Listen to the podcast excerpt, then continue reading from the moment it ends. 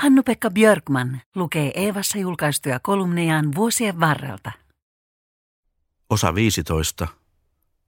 Silmänkirkastusjuhla.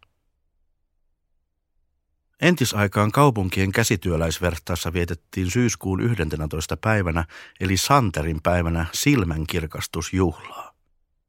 Työpäivän päätyttyä ja hämärän laskeuduttua sytytettiin lamput ensimmäisen kerran kesän jälkeen. Mestari tarjosi kisälleilleen kahvit ja viinaryypyt silmään kirkastukseksi. Työpäivät olivat pitkiä, noin 12 tuntisia, ja keinovalon avulla ne pysyivätkin yhtä pitkänä vuoden aikojen läpi juostessaan. Santerin päivä oli myös aikoinaan syyspäivän tasauksen aatto, joten pieni juhla sopi tuohon siirtymävaiheeseen. Vallan mainioita ovat mielestäni nuo entisaikain tavat, jolloin syksynkin tulo huomioitiin. Useat meistä tuntevat vuoden aikojen vaihteluissa monenlaista huolta ja ahdistusta. Lyhyen levon jälkeen elämä ryntää taas eteenpäin. On kerättävä voimat ja suunnattava katse tulevaan.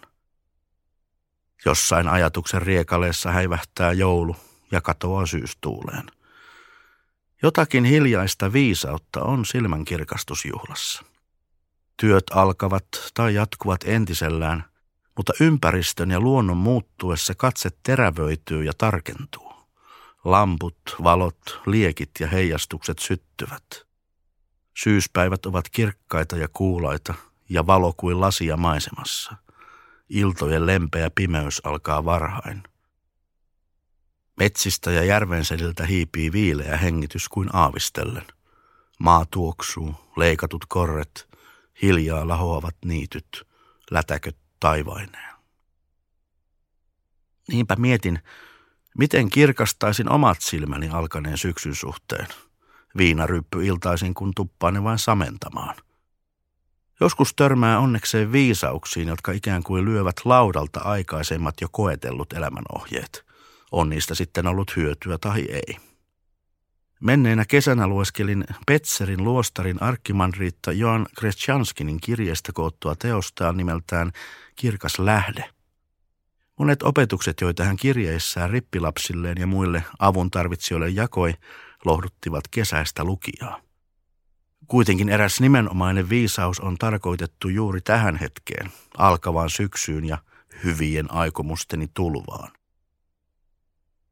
Kokoa kärsivällisyyttä jotta sietäisit omaa epätäydellisyyttäsi. Kärsivällisyys sanassa yhdistyy mielessäni kaksi sanaa, kärsimys ja ystävällisyys. Ja vaikka etymologinen teoriani on tuulesta temmattu ja kotikutoinen, koen, että kärsivällisten ihmisten huomiopiste tuntuu aina olevan heidän itsensä ulkopuolella. Toisissa ihmisissä, asioissa, tapahtumissa. Tämä saa heidät unohtamaan itsensä olosuhteet, vaivat ja tuskat. Kärsivällinen ihminen sietää oman epätäydellisyytensä lisäksi myös kanssaihmisten epätäydellisyydet. Mutta että voisi sietää muita, on ensin siedettävä itsensä. On siedettävä oma inhimillisyytensä, läpivalaistava se ja ymmärrettävä se edes jollakin ihmisyyden mittarilla. Syksyyn kuulunee siis jonkinlainen itsetutkiskelu, jonka tarkoituksena on kirkastaa tutkijan silmät havaitsemaan asioita myös itsensä ulkopuolelta.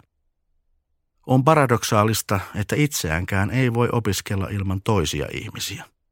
Loppujen lopuksi en voi tietää kuka olen, ellen saa vahvistusta siitä toisilta, ellen kohtaa muita kaltaisiani.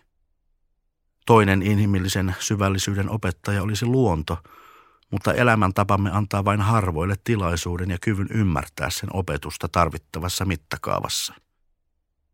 Ja niin kuin lamput syttyivät hämärinä iltoina entisaikai verstaissa, että työ jatkuisi, on meidänkin valaistava elämänpiirimme, jotta ymmärtäisimme kaikkea sitä, mikä meitä ympäröi. Tiedon hankinta elämän asenteena ja elämän tapana on mahdollinen tapa elää onnellinen elämä. Väitteestä huolimatta tieto ei lisää tuskaa, vaan lievittää sitä. Todellinen silmänkirkastusjuhla on ymmärryksen lisäämistä elämästä ja sen ilmiöistä. Olivatpa ne läsnä nyt tai kaukana historiassa. Yhteistyössä Eeva ja Kansallisteatteri.